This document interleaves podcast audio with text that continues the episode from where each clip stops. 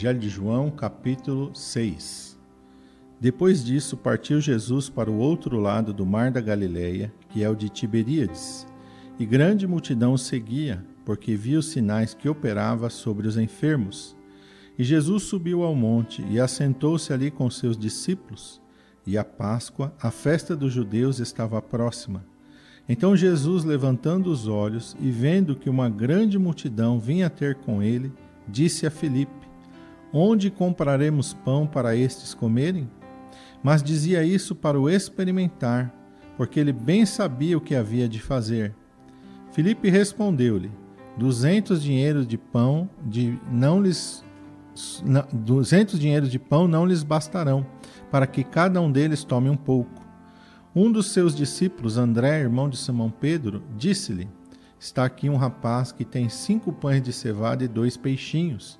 Mas o que é isso para tantos? Disse Jesus: Mandai assentar os homens.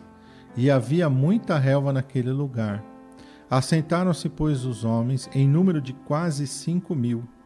Jesus tomou os pães e, havendo dado graças, repartiu pelos discípulos, e os discípulos pelos que estavam assentados e igualmente também os peixes, quanto eles queriam. E quando estavam saciados, disse aos seus discípulos: Recolhei os pedaços que sobejaram, para que nada se perca. Recolheram, pois, e encheram doze cestos de pedaços dos cinco pães de cevada e sobejaram aos que haviam comido. Vendo, pois, aqueles homens o milagre que Jesus tinha feito, diziam: Este é verdadeiramente o profeta que devia vir ao mundo. Sabendo, pois, Jesus que haviam de vir arrebatá-lo para o fazerem rei, rei tornou a retirar-se ele só para o monte. E quando veio a tarde, os seus discípulos desceram para o mar, e entrando no barco, passaram o mar em direção a Cafarnaum. E, e era já escuro, e Jesus ainda não tinha chegado perto deles. E o mar se levantou, porque um grande vento assoprava e tendo navegado uns vinte e cinco ou trinta estádios, viram Jesus andando sobre o mar e aproximando-se do barco e aproximando-se do barco e temeram. Porém ele lhes disse: Sou eu, não temais.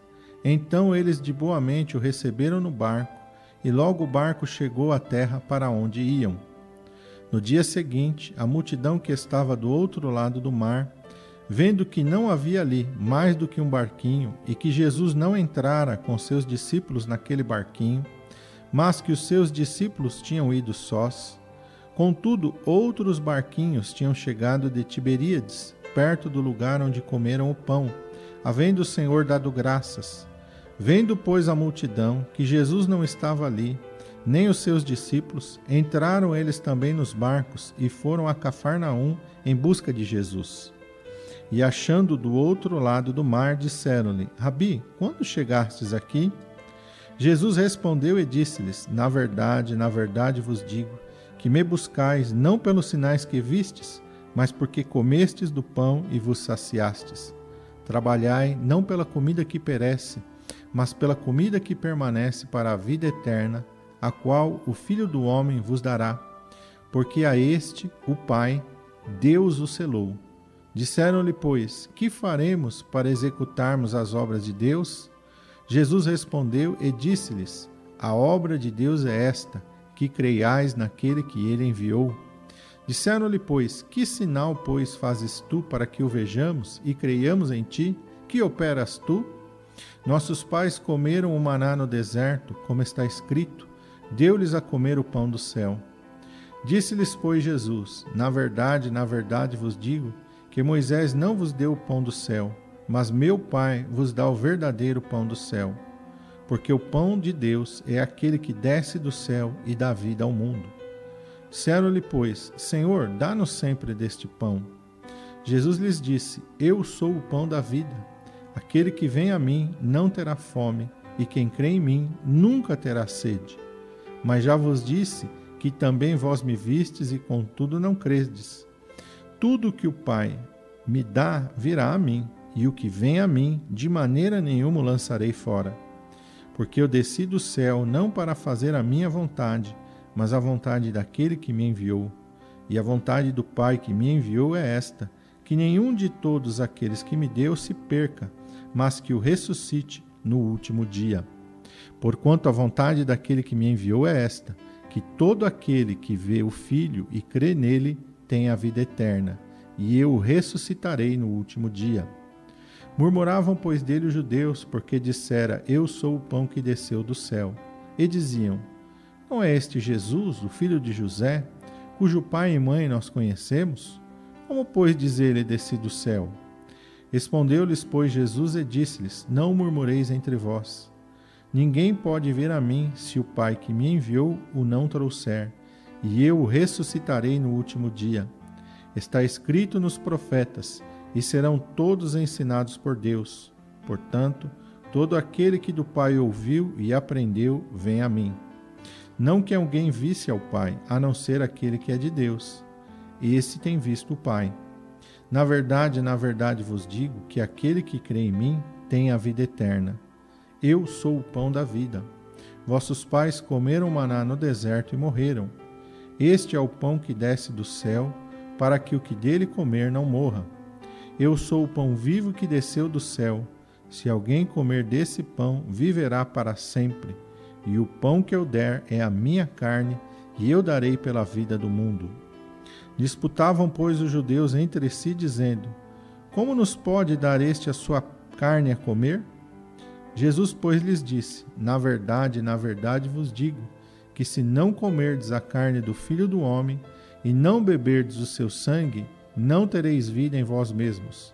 Quem come a minha carne e bebe o meu sangue tem a vida eterna, e eu o ressuscitarei no último dia. Porque a minha carne verdadeiramente é comida, e o meu sangue verdadeiramente é bebida. Quem come a minha carne e bebe o meu sangue permanece em mim e eu nele. Assim como o Pai que vive me enviou, e eu vivo pelo Pai, assim quem de mim se alimenta também viverá por mim. Este é o pão que desceu do céu. Não é o caso de vossos pais que comeram maná e morreram. Quem comer este pão viverá para sempre. Ele disse essas coisas na sinagoga, ensinando em Cafarnaum. Muitos, pois, dos seus discípulos, ouvindo isso, disseram: Duro é esse discurso. Quem o pode ouvir? Sabendo, pois, Jesus em si mesmo que os seus discípulos murmuravam a respeito disso, disse-lhes: Isso vos escandaliza? Que seria, pois, se visseis subir o Filho do Homem para onde primeiro estava? O Espírito é o que vivifica, a carne para nada aproveita. As palavras que eu vos disse são espírito e vida. Mas há alguns de vós que não creem porque bem sabia Jesus desde o princípio quem eram os que não criam e quem era o que o havia de entregar. E dizia: Por isso eu vos disse que ninguém pode vir a mim se o meu Pai não lhe for concedido. Desde se por meu Pai não lhe for concedido. Desde então muitos dos seus discípulos tornaram para trás e já não andavam com ele. Então disse Jesus aos doze: Quereis vós também retirar-vos? Respondeu-lhe, pois, Simão Pedro: Senhor, para quem iremos nós? Tu tens as palavras da vida eterna, e nós temos crido e conhecido que tu és o Cristo, o Filho de Deus. Respondeu-lhe Jesus: Não vos escolhi a vós, os doze, e um de vós é um diabo. Isso dizia ele de Judas Iscariotes, filho de Simão, porque este o havia de entregar, sendo um dos doze. Capítulo 6 do Evangelho de João começa o um milagre maravilhoso da multiplicação dos pães e dos peixes. Jesus vê uma grande multidão ali e Jesus então se compadece daquela multidão e Jesus então pergunta para os seus discípulos, para Filipe, né, onde compraremos pão para eles comerem, né? Mas aqui mesmo diz, e Jesus estava fazendo isso para experimentar, para ver né, se eles estavam firmes, crendo que Jesus poderia realizar milagres ou não. Aí eles só 200 dinheiros de pão não lhes bastarão, né? E além do dinheiro, o lugar também era afastado, né? André, então, o irmão de Simão Pedro, disse: Olha, tá, tem aqui um rapaz que tem cinco pães de cevada e dois peixinhos, mas que é isso para tantos? E aí Jesus então diz: Mandai-os assentar, manda assentar os homens. E havia muita relva naquele lugar, e assentaram-se em número de quase cinco mil homens, sem contar mulheres e crianças. Jesus pega os pães, abençoa aqueles pães e começa a repartir e entregar nas mãos dos discípulos, e os discípulos entregam nas mãos dos que estão assentados, e os peixes da mesma maneira. E a palavra de Deus diz que algo maravilhoso acontece enquanto Jesus está partindo e entregando. Aquilo vai multiplicando na mão de Jesus. E daqui a pouco a palavra de Deus diz que todos comeram até se fartar comeram até se fartar. A gente sabe que tem uns que comem mais, outros que comem menos, mas todo mundo igualmente ficou saciado. Jesus então diz para os seus discípulos: vão lá e recolhem os pedaços que sobraram para que nada se perca. Uma das coisas, é, defeitos né, que a humanidade tem, que o ser humano tem, é isso: que quando ele está com a barriga cheia, ele desperdiça. Isso é muito triste, as pessoas desperdiçando comida, né? Às vezes a gente vê em filme, pessoal fazendo guerra de alimento, desperdiçando alimento, enquanto tem tantas pessoas morrendo por falta de alimento, né? Que coisa feia, que coisa terrível. Mas Deus, ele tem essa preocupação. Jesus mandou recolham, e eles recolheram aqui, diz a palavra de Deus, 12 cestos cheios. Olha quanta coisa ia ser desperdiçada. E Jesus não permitiu que fosse desperdiçado. Né? Então isso fica um ensinamento para nós. Não desperdice comida. Não desperdice, não jogue comida fora. Comida é uma coisa que a gente não joga fora. Se está sobrando, reparta com quem não tem.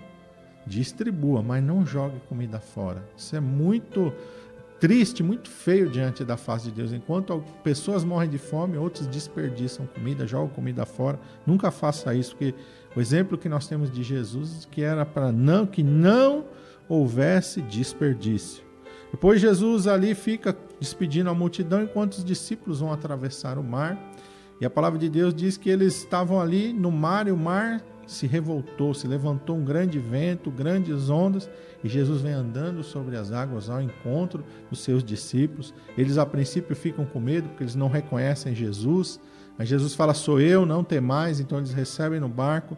Jesus ali repreende aquele vento, repreende aquelas ondas, né? João não destaca isso, mas os outros evangelhos destacam. Faz-se uma grande bonança e eles conseguem atravessar e chegar do outro lado. Quando Jesus chega do outro lado, aquelas pessoas que estavam lá com ele começam a procurar ele, ele não está aqui, e vão para lá também. E aí acham, encontram Jesus lá, né? Aquele lado e perguntam: Mestre, quando o senhor chegou aqui? E aí Jesus diz para ele: Vocês não estão me buscando pelos sinais que eu fiz, mas vocês estão me buscando porque comestes do pão e vos saciastes. O que, que Jesus quer dizer com isso?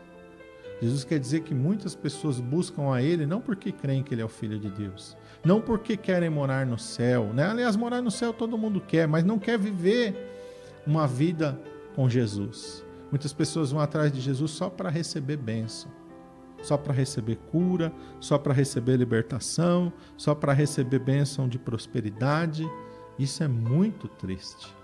Muito triste mesmo. Jesus enxerga isso neles, fala: ó, trabalhar não pela comida que perece, mas pela comida que permanece para a vida eterna, a qual o Filho do Homem vos dará, porque a esse o Pai Deus o selou. Não fica só preocupado com as necessidades desta vida. Não busque a Deus para você conseguir comprar uma casa, um carro. Isso é, isso é uma, de uma mediocridade muito grande. Busque a Deus pela vida eterna. Deus tem bênçãos para te dar. Deus tem milagres para fazer na sua vida, mas busque em primeiro lugar o reino de Deus e a sua justiça. Jesus nos ensinou isso no Sermão da Montanha. Não busque a Deus só pelas bênçãos. Deus sabe disso, Deus olha para dentro do teu coração. Ninguém engana Deus, você não engana Deus. Quantas pessoas, ah, eu vou lá na igreja e tal, é só esperando alcançar um objetivo, como se Deus fosse um gênio da lâmpada, como se Deus fosse um, uma mandinga que você faz ali para alcançar o seu objetivo. Deus não é assim. E o relacionamento com Deus tem que ser um relacionamento verdadeiro. Verdadeiro, você tem que entregar a sua vida para o Senhor Jesus. Quantas pessoas recebem bênçãos e depois viram as costas para Jesus? E eles começam a questionar: que sinal fazes tu para que nós creamos em ti? Oh, é muita cara de pau, né? Tinham acabado de comer no dia anterior o, pão que Jesus multiplicou e estão questionando: é que sinal? Quem você acha que é? para nos repreender. Tem muitas pessoas que são assim. Chega na igreja com a vida toda detonada, toda destroçada, e aí Deus abençoa, daqui a pouco ele já empina o nariz, e aí se alguém vai chamar a atenção dele, não, irmão, isso, ah, já, já, já fica bravo. Quem você pensa que é, né?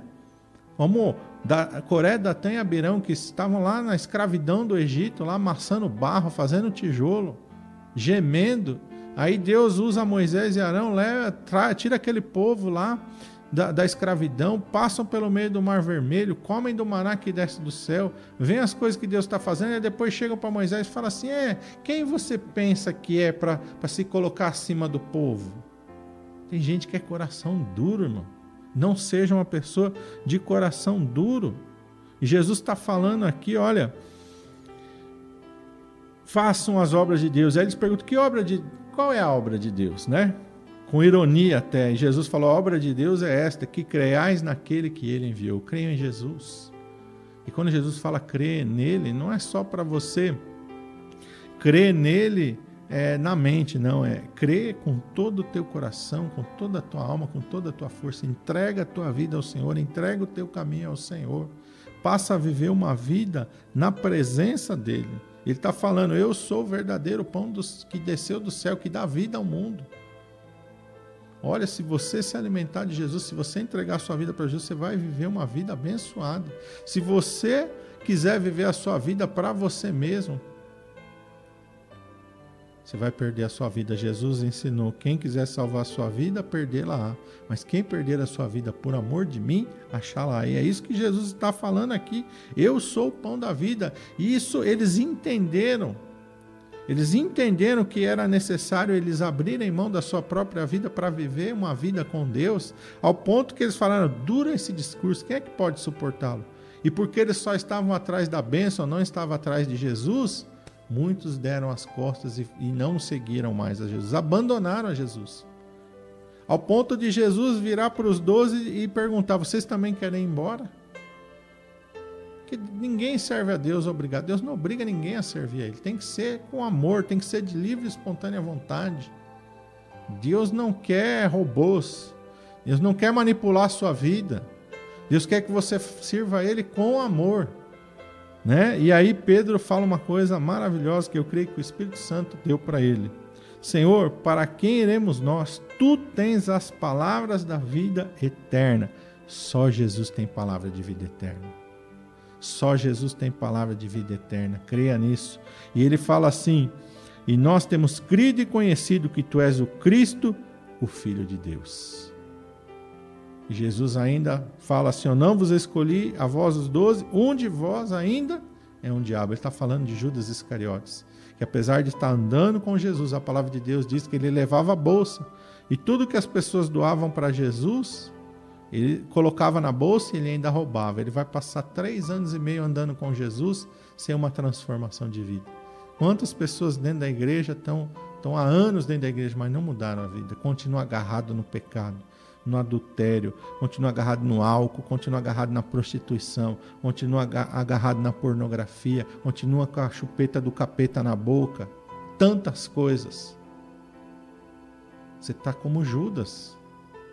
Judas não foi para o céu, não, irmão. Porque não quis mudar de vida. Não basta você ser um membro de uma igreja, não basta você estar anos dentro da igreja. Se você não deixar o Senhor Jesus mudar a tua vida, se você não buscar uma transformação de vida, você é um Judas.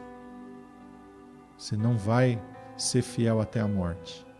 Isso é um alerta para nós. Desperta, meu irmão, e viva uma mudança, uma transformação na sua vida através do poder do Evangelho em nome de Jesus.